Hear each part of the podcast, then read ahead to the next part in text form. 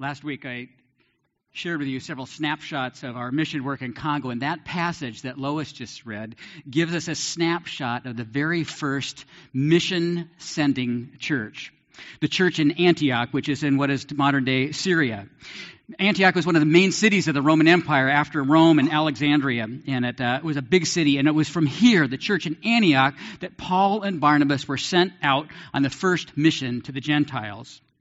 What we don't immediately catch in this first reading of this passage is that it's also a snapshot of a very diverse church, culturally, socioeconomically, and ethnically. The early church broke cultural boundaries right and left. The early church was breaking down walls between people almost immediately. And this is where the mission work started in this diverse church. That's where the mission work started, the sending of people to go make disciples of all nations, the Great Commission. And nations is the word in Greek ethnos, ethnos from which we get the word ethnic or ethnicity. I'm just here to tell you that diversity is not a new thing for the church. But let's back up a little bit. Last fall, our leadership here began a revisioning project, project um, a process leading us now to a, a, renewed strategic plan that we're working on that will guide us into the next several years, uh, guide us through the transition of the year ahead when I uh, retire next year, and, and, and what our church will look like and what the things what things will be most important. We did a strategic plan about five years ago, and, and it has worked well, but there's been a lot of changes since then and, and new challenges uh, out there in the future. And so our leaders began last fall in sort of a discovery phase of assessing strengths and weaknesses and opportunities. We worked on values together, actual values that we, that we live into, and other sort of aspirational values that we want to mark us. We did all that. We brought a values exercise to several of you who came to a congregational meeting in the end of uh, October. And we had at 14 different tables, we had people from 40 values little cards with values on them, pick out 15 that they thought should be part of our church. And all 14 tables, all 14 tables picked these four diversity, compassion, faith, and respect. And 13 of the 14 tables picked love and integrity, which blend in well with those as well. At the same time, we gathered some helpful in, uh, information about our community. We did some community survey work. But we kind of drilled into this idea of diversity, and we talked about all kinds of diversities. We have uh, all kinds of diversity of, of in terms of uh, age and, and uh, age and gender and uh, length of time here in our church, uh, where we are in terms of our walk with Christ, socioeconomically, we've grown in that way. But when we spoke of it here, we really realized a lot of what we meant was our racial or ethnic diversity. Small in our church, but significant to us that people noted that as something they see as a strength and a value of ours. Well, we processed this information. We prayed and we developed a sense of vision, and we brought a draft vision statement to you at a congregational meeting in January. There was reaction, feedback, rewrites, and overwrites, and underwrites, and all kinds of things, and eventually we developed and affirmed this statement that you see on your bulletin cover, or that I have up here. And that is that we, our vision is to be an increasingly diverse, compassionate community committed to knowing, loving, and serving Jesus in our neighborhoods and world.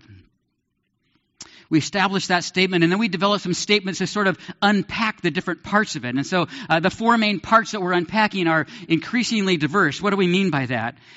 What does it mean to be a compassionate community?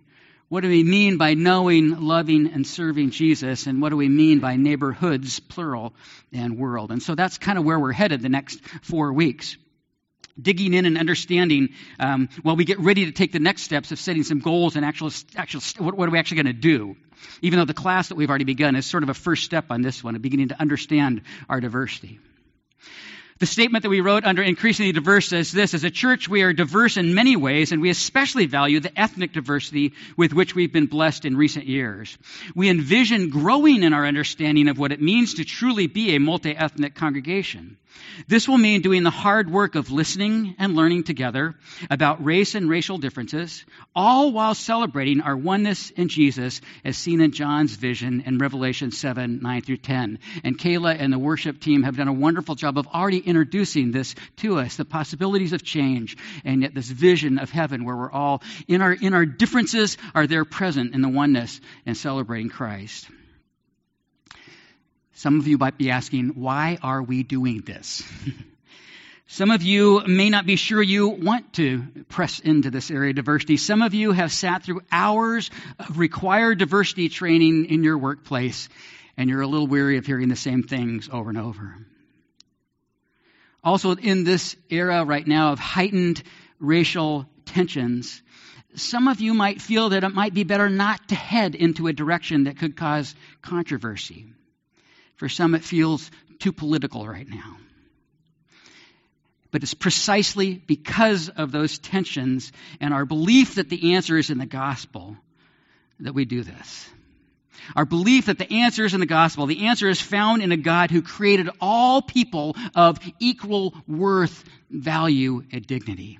The answer is found in a God who sent his son to bring reconciliation, to break down the walls that divide us from God, and to break down the walls that have divided us from each other. Jesus came to reconcile us to God and to one another. The answer is found in a God who calls us to love our neighbor as we love him. So that's why we move in this direction. Because we are people of the Word and we are people who honor Christ and seek to follow Him. We believe God is calling us to this. But here's another big reason I believe we want to do this, and this is what I'd like to say this morning that we want to better reflect the kingdom of God in order to expand the kingdom of God. Our diversity will better reflect the kingdom of God and equip us to better expand the kingdom of God.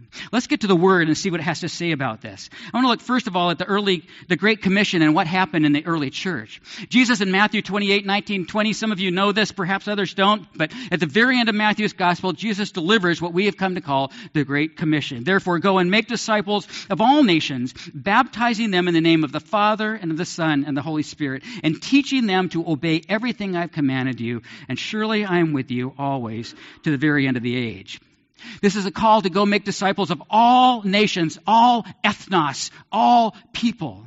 And as the church begins its work carrying this out, we see evidence right away in Acts in the makeup of the early church. When we go to the makeup of the church, we begin in Acts 2 um, on uh, May 20th will, is Confirmation Sunday here, but it's also Pentecost Sunday when we read from Acts chapter 2 and we see this incredible diversity that was in Jerusalem the day that the Holy Spirit showed up. In fact, this is a, a passage of Scripture that if you're going to be reading Scripture in church on a Sunday, you want to make sure you don't get this one. Because this is the one that says Parthians, Medes, and Elamites, residents of Mesopotamia, Judea, Cappadocia, Pontus, and Asia, Phrygia, and Pamphylia, Egypt, and the parts of Libya near Cyrene, visitors from Rome, both Jews and converts to Judaism, Cretans and Arabs, we hear them declaring the wonders of God in our own tongues. Who wants to say all those names? But all those names represent an incredible diversity that was there the day the Spirit flew into town and fired up the church.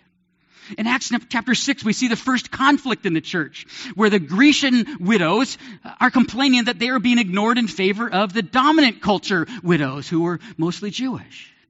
And so there was this in, in, in, inequity in that early church. And so the solution for the disciples was come together to pray about this. And God had them appoint the very first deacons to make sure that all were served well. We get into chapter 8 and we see breaking through barriers to the Samaritans and Philip with his ministry to the Ethiopian opens up the gospel. We looked at Acts chapter 10 on Easter Sunday. This is where Peter sees this vision of, of a sheep coming down with all these animals, and God says, kill and eat. And Peter says, I can't eat those things that are unclean. And God says, don't call unclean what I have said is clean. And it opens up the, the door to the Gentiles. And then Peter goes to the Gentile Roman centurion Cornelius, who's ready to follow Jesus. And Peter has his eyes open, he has his mind open to a God who wants to include all kinds of people, all kinds of ethnos in his church. And the church opens up even further to people of all nations. And then we come to the text we just heard from Acts 13, where Luke takes special care to point out that the leadership team of the Antioch church was racially mixed and multicultural. The apostle Paul is Jewish, but he's a, he's a Greek, Greekish Jew, a Hellenistic Jew, we'd call him, because he's from Tarsus, is what just up in, in Asia Minor, where Turkey is today. Barnabas was Jewish as well, but he came from a Mediterranean island called Cyprus. Manaen was from Herod's household, indicating he had came from a privileged and royal background. Simeon had the nickname of Niger, which literally means black, because he was from the region of sub-Saharan Africa, where the modern nation of Niger, or actually more appropriately, Niger, is located. And Lucius was from Cyrene, modern day Libya, North Africa. Of the five leaders mentioned, then, one is from the Middle East, one is from Asia, two are from, uh, one is from the Mediterranean, and two are from Africa. And all of this in a predominantly Jewish context. One commentator I read said this. He said the leadership in Antioch was not an accidental conglomerate of races and cultures, but an intentional sign to the surrounding world. It is no surprise then that in Antioch, this fledgling group was first given the title Christian. That's where people were first called Christian in Antioch. Since there was no other uniting factor other than what they had in Christ. They were recognizably diverse, and yet they were one in Christ.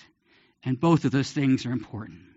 It was this congregation that became the mission sending church, not the home church, not the mother church back in Jerusalem that was still very Jewish and kind of monocultural in its feeling. Nothing wrong with that, but it was this church that God chose to be the mission sending church because they were reflecting the kingdom of God and they were about to now expand the kingdom of God.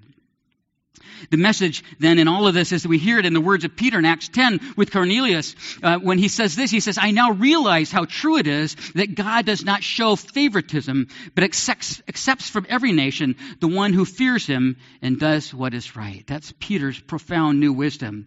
We hear it also when Paul drives home his point in Galatians, Ephesians, and Colossians. That's where in all of those letters he hammers away at the breaking down of walls between us. And he sees them as sin built walls. These walls are there because of sin that divides us.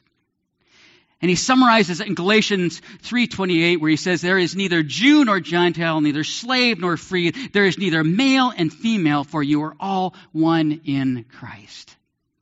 Differences in these people that are observable and yet a oneness in Christ.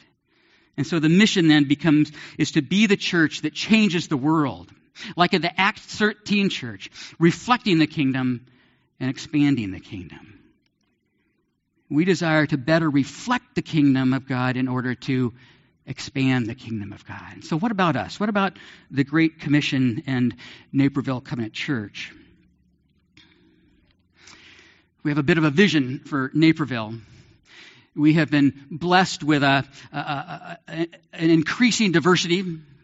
And again, it's a diversity of all kinds age, culture, socioeconomic, politically. We don't need to get into that, but there's diversity here and that. diversity in our religious backgrounds, but we especially are here focused on this ethnic diversity.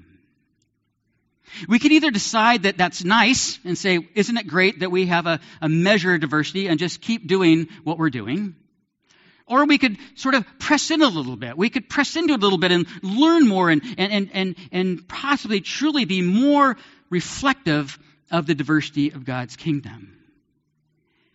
I've talked to some of our people of color and I've, I've run this by them and said, it seems to me that we are a white church where several people of color feel comfortable worshiping. And that's not an indictment, it's just a little bit of a description.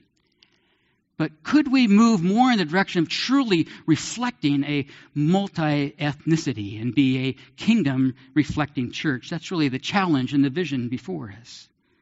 And Kayla did a wonderful job of expressing that as she talked about possible changes that might come in worship. So let's move back here. Our vision comes then from this internal look of what God's doing here at Naperville Covenant. But we also uh, took a look out to Naperville and what's changing around us. In our Board of Spiritual Life, when we did some study, we did some community study, and we came up uh, with this information. Uh, here, this shows a, a, population by race and, race and ethnicity in Naperville uh, as of last year: 62.5% white, 12.3% Hispanic, 9.0% black, 16.2% Asian and other is the way this describes it. This next one shows the changes, though, over the years. And uh, blue is 2010, yellow is 2017, and red is a projection. And you'll see declining white population, increasing black, Hispanic, Asian, other. So there's a trend in our community of an increasing diversity. And here, for those that like numbers better than graphs, you can kind of look across. These are, I, I took this and it goes like this, but our screen's not wide enough, so I split it in half. But you can see the numbers there of white um, in 2010, 66.2%. in 2017, 62.5%, projection 59.7, and then the numbers for African American, Hispanic, Latino, and Asian uh, rise. Most dramatically, uh, Asian, uh, Asian population. So that just kind of gives us a little bit of a, a, a, splash of what's going on in Naperville and the community around us, the community where God has called us to minister.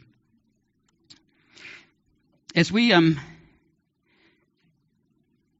as we become more uh, diverse and as we become more aware, um, then we will be better equipped to reach this changing community. Like the church in Antioch, we can be a multi ethnic, multicultural sending church. Sending perhaps some around the world, but we can send each other right into Naperville's neighborhoods. Or the places where you live, the places where you work, the places where you go to school to have a heightened awareness and understanding of our multicultural setting, we can be more effective in going, in a sense, as missionaries into those settings. We want to better reflect the kingdom of God to expand the kingdom of God. There are challenges and there are changes that would have to come eventually. Let me just repeat again what we have said as we began to unpack this vision as a leadership team. As a church, we are diverse in many ways, and we especially value the ethnic diversity with which we've been blessed in recent years. We envision growing in our understanding what it means to truly be a multi ethnic congregation. This will mean doing the hard work, and we mean that, the hard work of listening and learning together about race and racial differences, all while celebrating our oneness in Jesus as seen in John's vision in Revelation 7 9 to 10. It is hard work because we have, we have perspectives on things that are hard to change. We have ways that we have learned and seen. And we, uh, the challenge is going to be to do the hard work sometimes of, of listening and, and making some adjustment. Listening is hard to do sometimes, but we, uh, we, we need to do that. We need to have our eyes open to how easily each of us sets our own standards and opinions. It's just a natural thing. But it's a really a result of sin that we make ourselves well, essentially, sin is making ourselves the center of our world, right? and that becomes from which we make our perspective.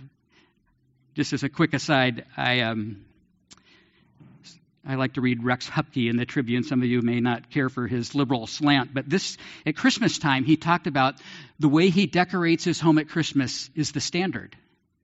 And anybody who does anything different is either not taking Christmas seriously enough, it's just a little too over the top. And he's making this point of say, making himself the way the way I do my lights and the way I do my shrubs is just right. And anything anybody else does in my neighborhood that's different from this is not right. Do you get it? And so it's a little bit of a kind of a, a, a, way of saying we do this how, with how we view the world and view one another. And those are some of the hard things to get around. In January, three of our own people shared a little bit of their stories Ed Gilbreath and Karen Conway and Helen Lee. And when Helen spoke, she talked to us about our racial blind spots. And we need to help each other discover what those are.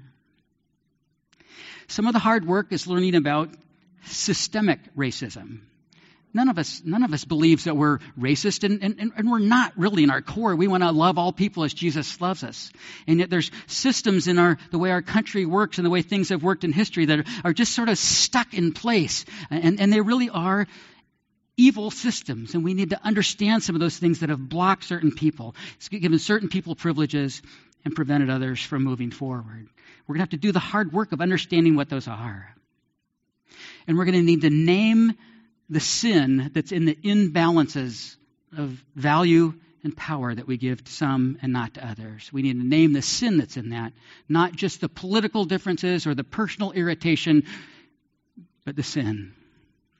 The results of sin builds barriers and assigns different values of people we need to confront. And then there's the changes that we as a church will need to make. Changes in our leadership changes in our worship and music, changes in our priorities for mission, a more active pursuit of, of a biblical justice when we encounter injustice as a multi ethnic church. And why would we bother? because we want to better reflect the kingdom of God in order to expand the kingdom of God. I used the term snapshot when I started my sermon. I asked Megan this morning when I was going up, I said, Do people use, still use the term snapshot? I mean, that comes from that comes like a, a, a camera with film in it. But I think that sense of catching, catching a glimpse of something, is that still part of our culture? Do we say snapshot? Anybody under 30 use the word snapshot? You do? Okay, good, thanks. All right, good. Just good. Kayla's my millennial consultant, so yeah. Um, we get a snapshot of this church in Acts. We get a snapshot. I'm giving you a few snapshots of Congo. But one more time, I want to look at this text from Revelation and see that this is a snapshot of heaven. John had this incredible vision, this crazy vision. And he looked and he said, Before me was a great multitude that no one could count. And it's a vision that included visible diversity. I could see people from different nations, from different tribes, different people groups, and singing and praising in different languages. And they were standing before the throne and before the Lamb, and they were wearing white robes and were holding palm branches in their hands.